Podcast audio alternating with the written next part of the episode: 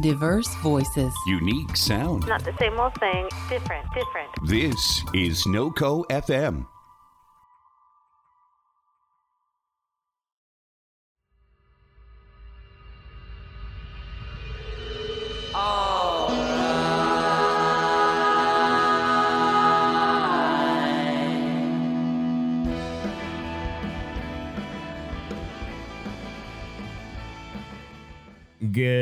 Evening, Earthlings, Planeteers, and Martians. Welcome to another edition of Corbin versus the World. I am your hero, Corbin David Alba, here to bring you the greatest tunes of yesterday, today, and tomorrow in this first week of August. And I have so many triumphant things to tell you about. I am fresh off of the Underground Music Showcase in Denver, where I was along with other members of NoCo FM covering the event checking out all kinds of dope concerts and dope bands and high fiving people and somehow not getting any and somehow not getting into any trouble in the authoritarian nightmare that is downtown Denver. So, overall, big success, and I cannot wait to talk about all of that.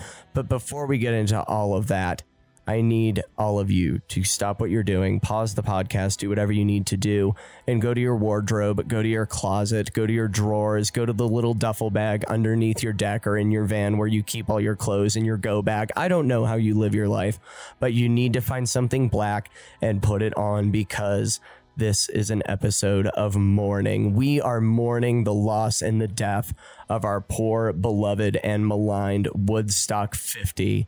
And I know that there might be some of you at home thinking, wait a minute, didn't this news break last week? And I'm like, yeah, you're right, smartass, but I wasn't recording a show at that time. So we're having the funeral now, assholes. I hope you brought your suit.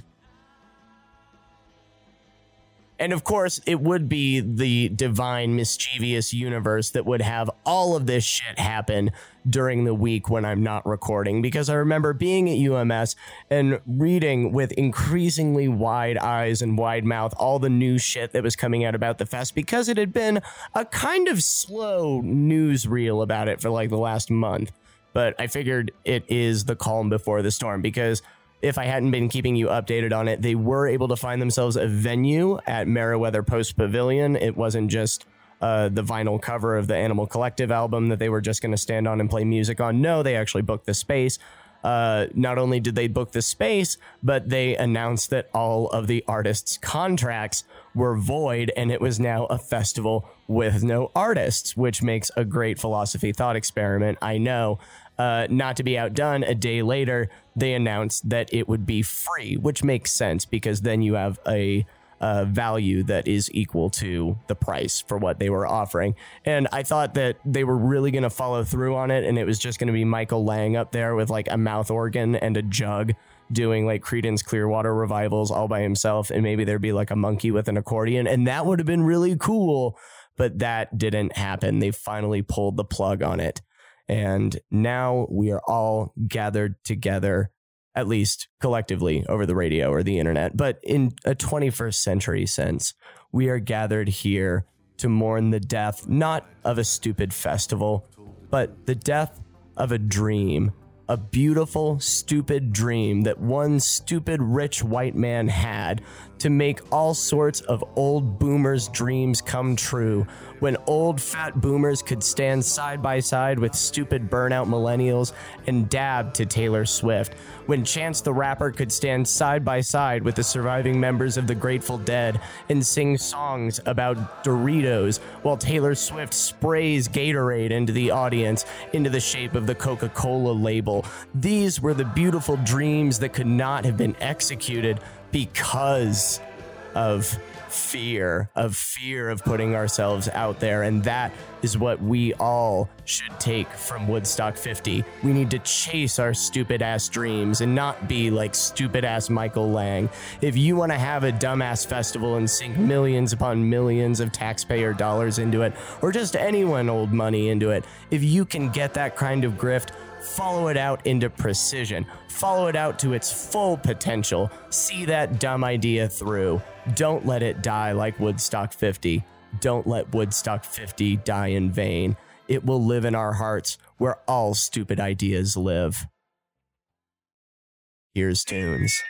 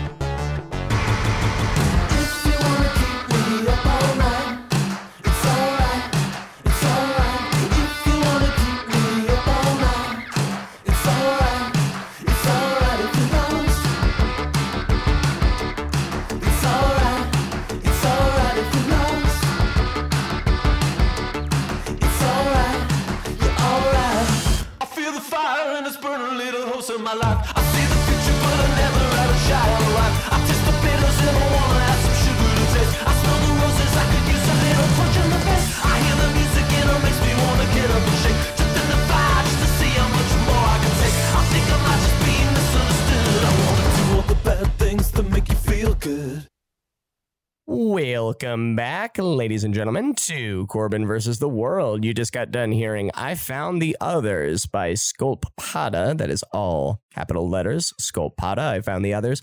Followed up by Nova Cub and their song Strike. And finally, we had Mini Mansions and their song Bad Things That Make You Feel Good. So, speaking of things that make me feel bad, I watched the Democratic debates this past week on CNN, my favorite network of all time. And I'm going to be honest, everybody, I think that this might be the last series of debates that I personally witness with my human eyes and ears until there is a culling of the field because I can't deal with this overpopulated field anymore. And I want to first start out before I lean into all the hot takes. I first want to start out by swatting the DNC across the face for this unbelievable shit show gangbang mosh pit of a debate primary that we've had up to this point. Because say what you will about the Republicans in 2016, but I think that they might have had something with that whole authoritarian, all the high polling candidates debate each other, all the shitty candidates debate one another. I think that that was really the right way to go about it because I think that we're kind of mixing up, you know, the prime rib with some bad chutney, if you know what I mean. And that's a colloquialism that I just invented that you will find on my SoundCloud. But seriously, it's kind of bullshit that, you know, you've got people like Elizabeth Warren and Bernie Sanders who are sitting there debating bobblehead nematodes like fucking John Delaney up there who have no real business running in this election because they have absolutely no they're they have no shot at running. So why the hell are they up there? Oh right because CNN needs someone up there to act as a opposing negative voice to incite drama to incite spectacle because we're all about the spectacle and the drama of it. And CNN's coverage of it was hilarious. I strongly recommend uh, watching a CNN election video side by side with a WWE promotional package. And I want you to tell me how much dovetail there is in terms of like the marketing content because I swear to God, it's the exact same. I, I remember before each debate, it would go like Booker, Gillibrand, Ryan, Yang, and it would show like all of their faces like in this weird like football player promo. And if you were to just bring in a space alien without any context and be like, hey, Mork, you want to come watch the debates? And Mork would be like, oh, sure, why not? And he sits and he watches that that intro. He's gonna assume that we just fight to the death to choose our leader. And again, I'm not saying that that's the primary way that we should be moving forward, but I'm saying that it would be more entertaining. That's all. So, what are my actual thoughts on the debate other than hating the shit out of the DNC and CNN? And also, okay, I'm, I'm just going to double back just a little bit more just to keep the cavalcade of anger going. Am I the only one that would just love to put a beehive in Jake Tapper's back seat? Like, Jesus Christ, that entire first night of debates was such a embarrassment on so many people's parts, primarily CNN's, because you're, you know, I, I get it. You want to try and limit the amount of time that people speak. Uh, but maybe we should have considered that before we invited fucking 18 legitimate candidates, Marianne Williamson and whatever Tim Ryan is on stage. And then you make all these stupid arbitrary rules to compensate for the dumbass scenario that you have put yourself in. But hey, that's why I'm not in charge of programming for CNN. And oh God. And it didn't help that the phrasing of the debates and the moderators' questions were so biased and completely built against the system too. Because a sample question would be like, you know, Jake Tapper, Don Lemon would be like, Elizabeth Warren, in one minute or less, explain why your health care plan isn't the worst shit in the universe. Go. And then they give her 30 seconds and then cut her off by that point. And then John Delaney would start squawking about something until someone would punch him in the feet. I don't know. But oh god it was just an absolute shit show. So anyway the thesis that i'm getting at is i am donezo watching the debates until we get a culling of the herd. And if it means we need to have a random draft lottery where you know everyone gets a chocolate bar and the one that has the gold star in it you go on to the next round of debates. If it needs to be that arbitrary i am down for it. But we are cluttering the dialogue by this point. We don't need five moderate voices, eight progressive voices. We can we can narrow it down from there. I think it's getting to that point because I think that we're all getting very tired of hearing the same things over and over, and we want some carnage. We want some elimination. Damn it! But what were some things that I liked about the debate? Uh, let's see. I really liked Jay Inslee's glasses. I thought that those were a really good choice on his part because now I can actually pick him out of a lineup. So I think that was a good strategic move on his part. Uh, I really liked Cory Booker saying shit on live television and the fact that they did not censor that. So I feel like we have moved the Overton window of crazy political discourse just a little bit further to the left, which I am in favor of. And I'm also really glad that Bernie has maintained his Iron Man like streak of not dying on live television. So good job, Bernie, with that. Keep eating your bologna, keep doing those reps, keep jogging if that's what you're doing. And obviously, I've already talked at length about a lot of the things that upset me, but I do want to spend just a little bit of time elaborating on how much I absolutely despise the fact that John Delaney takes up space in our universe and consumes the same food and water that we do. What are you, John Delaney, and why do you exist exactly? I feel like he was a robot who may have been put on stage just to act as a foil to the other candidates, but I'm not sure. I think he might be a cartoon character from another universe. So those are my hot takes on the Democratic primaries up to this point, and hopefully that is the pin that we will put it in until there is any further dramatic development. In the meantime, let me play you some more lovely, lovely tunes for you. This is Decoration Currency by Girl Friday.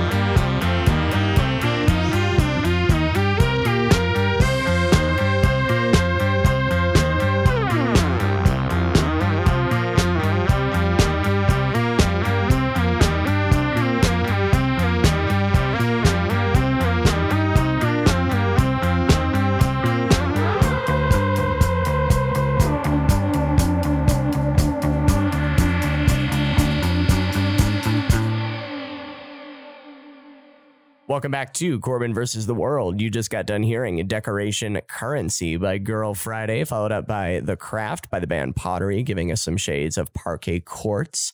And finally, we had Hierophants and their song Shoemaker Levy 9. So, welcome each and every one of you to the first annual Woodstock 50 Memorial Show. We are trying to mourn the loss of Woodstock 50, and we are trying to spring ASAP Rocky out of his goddamn Swedish prison.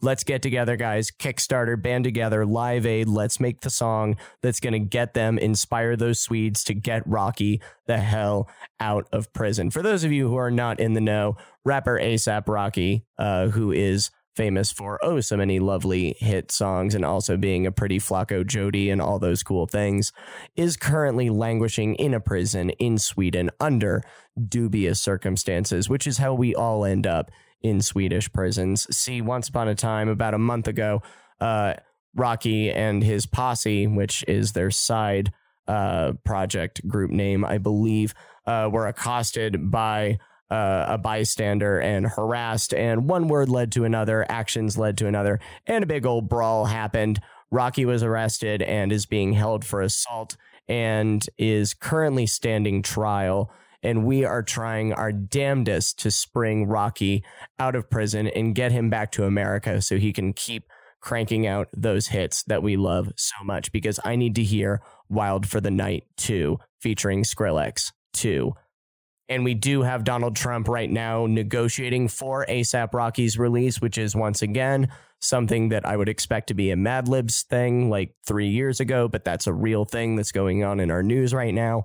So I imagine that if Donald Trump does spring Rocky from that prison, we're probably going to have a pro Trump ASAP Rocky song, probably with Kanye West featuring, dropping sometime in 2020. So I should warn you all that that might be on the horizon. And also, I just want to wonder out loud uh, does IKEA build furniture for Swedish prisons? Is it just IKEA furniture in there? Do they just serve the meatballs?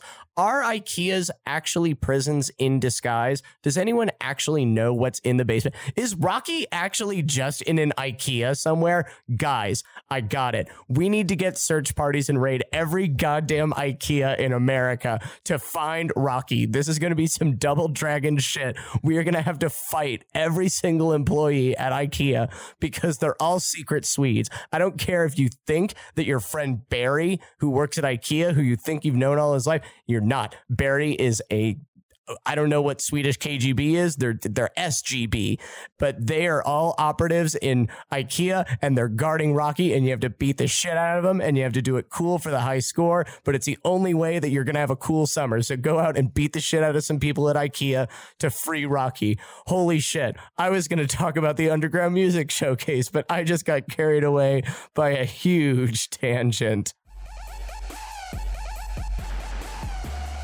All right, so I'm going to play some tunes while I bring my blood pressure back down to fighting weight. Thank you all for bearing with me through that psychotic episode. This is Summer Camp with Love of My Life.